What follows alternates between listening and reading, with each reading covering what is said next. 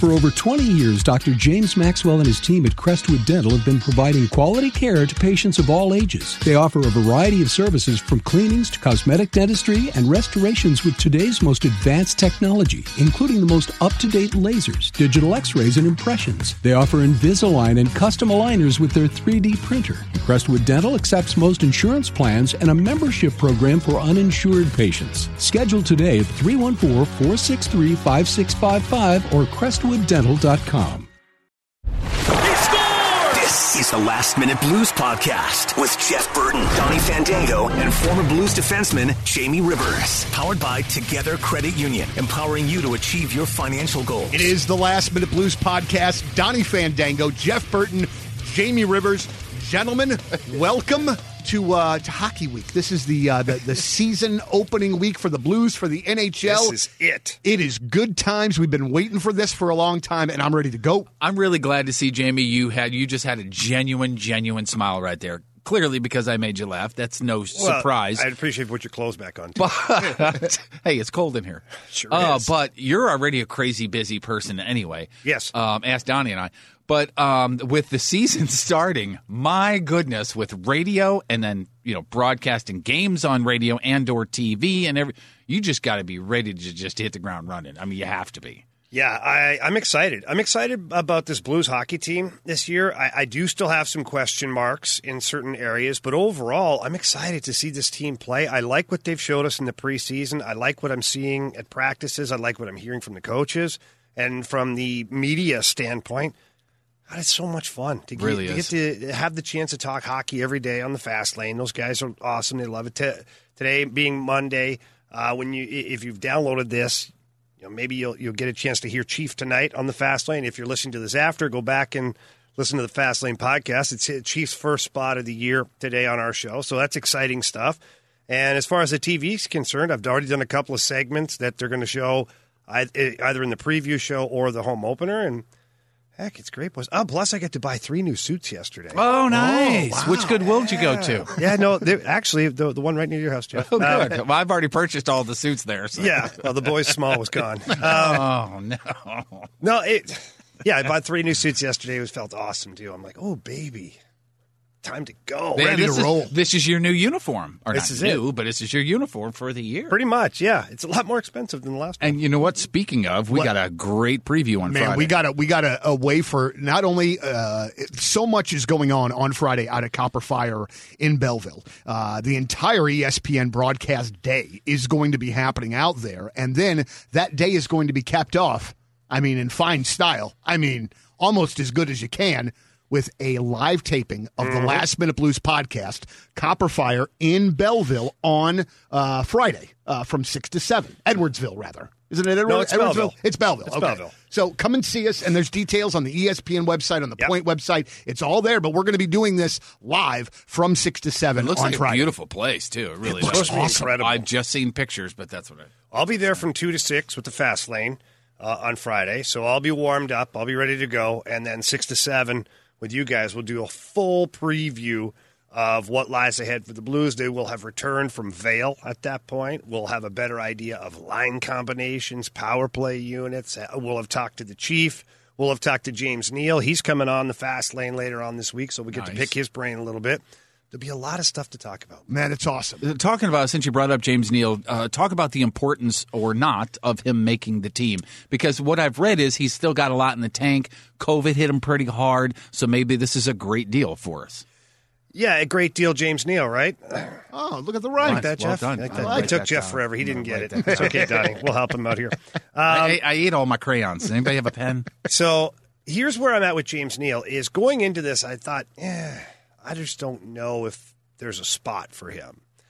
But then reading up on his buyout, he makes 1.8 million dollars to sit at home this year, just to sit at home. So if you add the 750,000 league minimum, that brings him up to what two and a half million, give or take. I don't know. Don't challenge my math because I hate it anyways. But it puts him in a reasonable spot financially, and it puts the Blues in a great spot. Look at their salary cap issues that they have and, and the struggles that they're going to have, even moving forward when Oskar Sundqvist comes off the long term injured reserve list. And it's actually was cheaper for them, and this is crazy. It was cheaper for them to keep James Neal than it was Mackenzie MacEachern through all this. Mackenzie MacEachern makes nine hundred fifty thousand one way contract. James Neal seven hundred fifty thousand. You've gained two hundred thousand on your salary cap right there, and you've got a better all around player, a more experienced player. Does he have gas left in the tank? We sure hope so. What I saw in preseason was a guy that said, "Okay, guess what? I know what this team needs. I'm a veteran hockey player." I'm going to give them what they want, and I'll give them no choice but to sign me. And what did he do? He get out there. He was physical. He was on the forecheck. He went to the front of the net. He battled. There were certain games where he ran around and hit everything. He gave the Blues exactly what they needed. And so, therefore, what choice did they have? Got to sign the guy. Where do you see him slotting in? And and honestly, how often? Like how? Well, I think is he he's a regular. I think to start the season, he's going to be a regular. I think he'll play left wing on that third line. I think that they're going to try and find a home for him with Robert Thomas and Vladimir Tarasenko. Oh, well. If he can recapture some of his scoring ability, along with him being physical and in front of the net and in on pucks and things like that, that line could be more like a second line, like a 2B. I mean, it sounds like it almost. Well, look at the talent on that line. Yeah. So if it clicks and they can consistently bring it, then yeah, the Blues now have three legit scoring lines. And I said a long time ago that with the addition of Brandon Saad and Pavel Buchnevich and now James Neal, uh, they have the potential of having seven to eight 20 goal scorers. Right. Wow. Seven eight. Think about it. Because your top six right now have all scored 20 goals. You add in Vladimir Tarasenko, that's a 20 goal scorer. You've got James Neal, 15, maybe 20, depends if he gets power play time. You got Barbashev, who scored 16 goals before. You have Sundqvist, who scored 14 or 15. You have got a lot of scoring throughout your lineup. So is okay. So one of the things that we've talked about pretty extensively over the course of the last couple of months is maybe some of our concerns with the back end, with the defense. But is the way that this team's structured to maybe instead of winning games two to one or three to one like they used to, maybe is it structured for them to win four to three? Five to three, you know, have it have it be maybe a little bit more of an open offensive team as opposed to maybe somebody that was clamping down like we did a couple of years ago. Does that eh, eh, am I wrong? No, you're not wrong. You're at, you're you're spot on. To be honest with you, and now when Craig Berube talks about this team, he won't say that. He won't say, "Hey, guess what? We're going to try and outkick our opponent all the time." He's going to talk about being good defensively, sound, get five guys back, and, defensively uh, very aggressive and closing guys out. And he's going to say all the things that that basically mimic what they've talked about the last couple of years. But I can tell you internally, it's a five-three game. It's a four-two game. It's a six-four game. They don't care. They want to win. They're going to outkick the opponent on this one. They got Jordan Binnington. That, if you go back, that's not exactly the same, but you go back many, many years in Grant Fuhr with the Edmonton Oilers. How many games did they win? 8 6, 6 3, 7 4, right? And Grant Fuhr's goals against and all that stuff through his career are not fantastic, but he's a Hall of Famer and he was an excellent goalie and he made the saves that he needed to make in order to win hockey games. I don't see it going back to that extreme, but it's a loose example of how the Blues could win a lot of hockey games this year with Jordan Binnington playing really good, getting a forward group that can outscore the opponent, and then as a group of five defending very solidly. Um, the Kyle Clifford.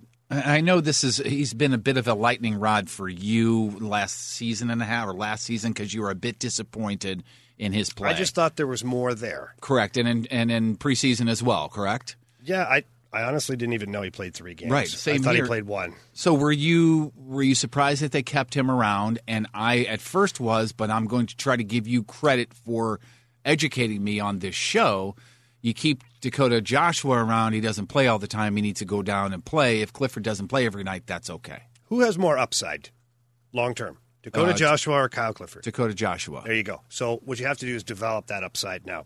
Last year was a cluster, you know what, as far as the COVID goes, with the NHL team, the taxi squad, the American League team. We didn't even have an American League team that played because they were in an area that didn't even weren't allowed to put a team on.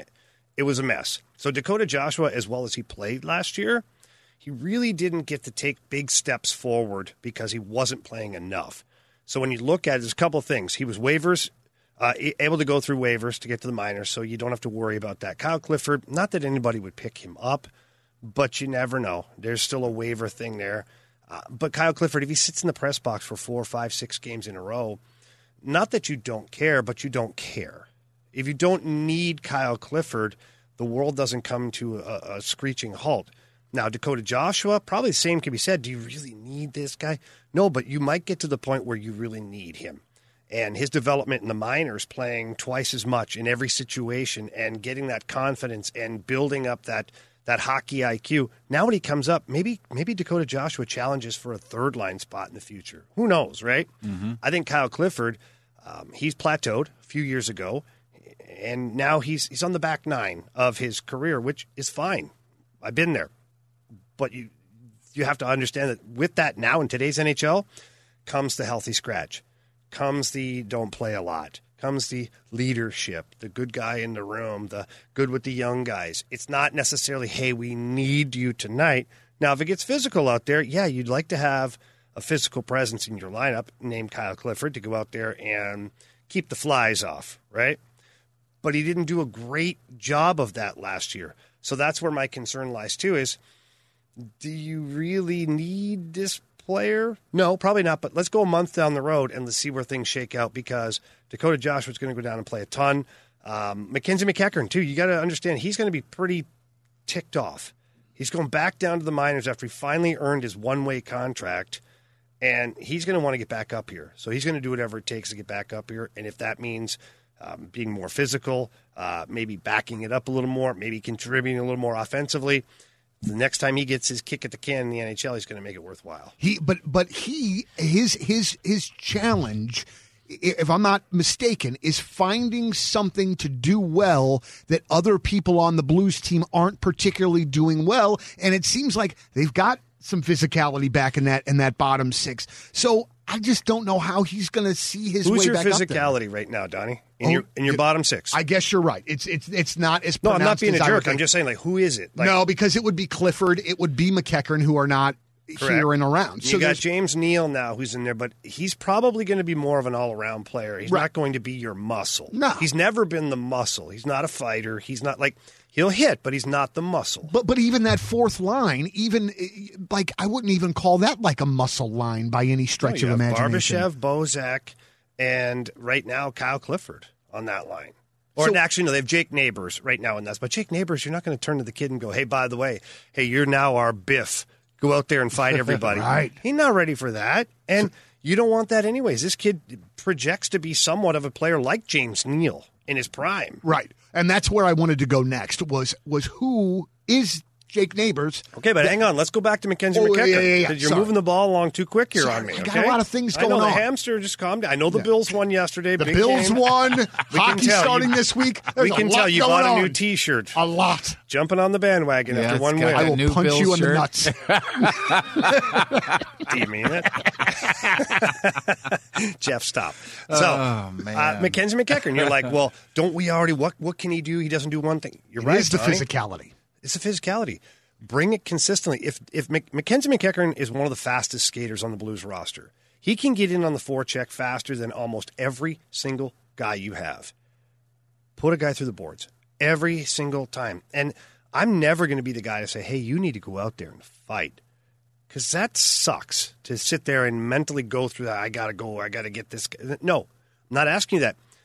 But I do know this for a fact. If you go out there and you hit enough people and you cause enough damage to other players, the fight will find you. You won't have to think about it because you won't have time to react. Somebody be right up on you in your face going, let's do this. And you, boom, the mitts are gone. That's what Mackenzie MacEachern needs to do. And he doesn't. He comes in, he, he, he gets a piece of guys, he kind of sort of hits. He doesn't make eye contact with a guy afterwards when he gets kind of challenged. It's like, it's behavior that you're like, I got this guy. Like I remember playing those guys, and if you like head to head with them, and you grab them, and you're looking like, "Hey, it's go time," or "Let's go," and they look away, or they try to giggle, or I'm like, "I got him, I got him. I'm going to abuse this guy for the entire season and his entire life because I know I've got him because there's not enough pushback." There. When you start grabbing with other dudes and you start throwing down, whoa, whoa.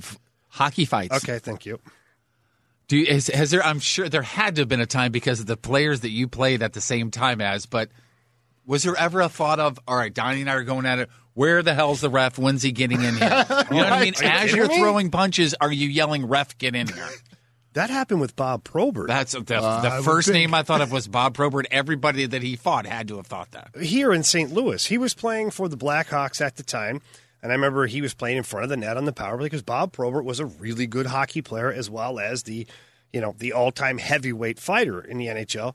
And you know, back then the rules were different. You earned your spot in front of the net, and I'm on the penalty kill. I'm a young buck at that time. I'm like, I got to clear the front of the net, so I am like cross-checking him in the ribs and in the back, and then all of a sudden he like goes down from like standing up into like a tripod position to kind of brace himself and my cross check slides up his back at that time and knocks his helmet forward. Ah. Like hits him in the back of the head.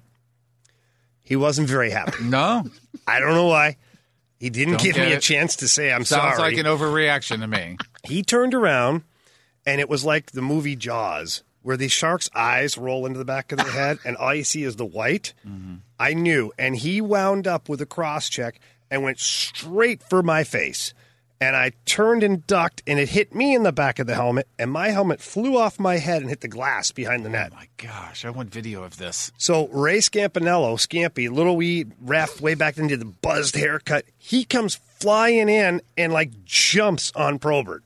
And Grant Fuhrer, to his credit, jumped on top of the referee, and everybody's on top of me at the bottom. And but I'm okay. You know why? Because Bob Probert's arms are pinned at the Right. side. Yeah, He's not sure. punching me anymore. His saliva is dripping on my forehead as he's like foaming at the mouth, trying to bite my face like a rabid dog. But I was okay because his hands were So like he could pinned down. see, you guys could see each other in the pile, but Oh he just yeah, couldn't get it at got you. weird. Oh, it got weird. Gosh. And I remember like he was pissed because he's like, "Why are you coming in there?" And Scampy's like, "Oh, the play was over. Play was over." You know. I told Scampy after I go, Scampy, I owe you a year's worth of beer. Yeah. He's like, listen, kid, I saw that going down. It didn't look very positive for you. he was right. Uh, for the rest of my career, well, as long as Scampy kept kept uh, refing, I never ever once ever critiqued any call. One time it was such a poor call, I go, Scampy looks good to me. The whole arena is wrong, and you're Yeah. correct. That video replay, uh-uh. Well, listen, there's there's one player in I mean particular that I want to make sure that we talk about here today uh, because I, I don't know that any of us necessarily saw it coming uh, of Jake Neighbours making this this hockey team. Can you talk to us about the kind of player that he is and what has led him to this point? Because I would assume the dude is coming here to play. Uh, he's not going to be sitting in the press box. I, I would assume that he's going to be in the lineup virtually every night, right? I think the the original plan is to get him some games here. Obviously, get him in the in the lineup and see what you have. Is he in every night? Maybe not. Okay. Maybe you play him two games, let him have a look from the press box, one that extends his time here. He has to play nine games. So if he sits in the press box for three or four games, they don't count against his nine games. So that extends the amount of time that you can have him here, gives him more practice time, more video time, more weight room time, all that stuff. So I could see Doug Armstrong and, Ch- and Craig Ruby playing him for two or three games. Give him a game off. Two games, game off. Two games, game off, game off. One game. Figured out. Now you've extended it to 14, 15 games probably to where you get a real good idea where he fits in. Ultimately, Jake Neighbours, in my opinion, can't be on your fourth line. He can't be. Not at 19 years old, turning 20. He can't, can't be on your fourth line. He has to play. And this is where the rule cripples kids like this in their development is that he has to go back to junior hockey. Now, I do believe there's a rule where they can send him down for conditioning to the American Hockey League for two weeks, then call him up and at one time before the Christmas break. So that could extend it to his pro length, the length of time he's up playing pro hockey. I'd have to double check that rule, but that used to be the case to where they could scratch a guy for two, three games, send him down to the American Hockey League for two weeks of conditioning, call him back up, play him two more games, and then figure it out from there. To explain to everybody the nine o'clock, or the nine o'clock, the nine game thing. Yeah, they have a rule for kids that have junior eligibility left, and it's only North American kids, which is so screwy because if he was from Sweden, Czech Republic, Russia, anywhere else, he could play in the American Hockey League right now. So they do have to adjust this rule somehow. Either make it across the board to where you have to go back and play junior no matter where you're from, or allow at least one player every year that you can designate as our exception player. But they have uh, they have nine games that he's allowed to play before he has to become a full time NHL rostered player. To where he's on the NHL roster all year. Now you can't even send him down to the minors. So you have to be really, really sure with this because of the development factor. And do you want a roster spot that's automatically eaten up? Now you're married to that player for the entire season. Doesn't mean you don't want him long term. But what if you don't want him come the second half of the season because he's not developing the way you thought he could? And now you've got to make a decision between like James Neal and I don't know uh, Ivan Barbashev now because Jake Neighbours can't go anywhere. Like it's it's kind of screwy. So the nine games this is, very important. This is a Petro thing back in the day, right? Yes, Petro played his nine games and they sent him back to junior, which I fully agreed with that move at the time because as a as a young defenseman, it's more beneficial to go back, play 30 minutes a game, every situation, uh, because you can get really eaten up in the NHL as a young defenseman. You can get abused, Yeah. and your confidence can get rattled. Eh, It's just not pretty some nights. You know, I, I wasn't going to mention this, but I am just in closing here. Yeah, we know the Bills won. they they did, as a matter of fact. Oh yeah, yeah, yeah. I forgot. We got to do the sponsor information too. But uh, um, and I just completely lost my train of thought because I thought of that sponsor Sorry information about at the that. exact same time. Way to go, Jeff. I Yeah, wasn't I know. going to say this in the until the uh, but here in closing, I'm just trying to jog your memory. Is it was it a callback to the Bills? Maybe. Uh, no, no, no, no. I mean, it was definitely a, uh, a blues related situation. Uh, the uh, the uh, Last Minute Blues podcast is brought to you by Together Credit Union, empowering you to achieve uh, your financial goals. I just so oh no no no. I know what I wanted to ask. It was a Jake Neighbours thing. So, is there a way that this can be manipulated so that?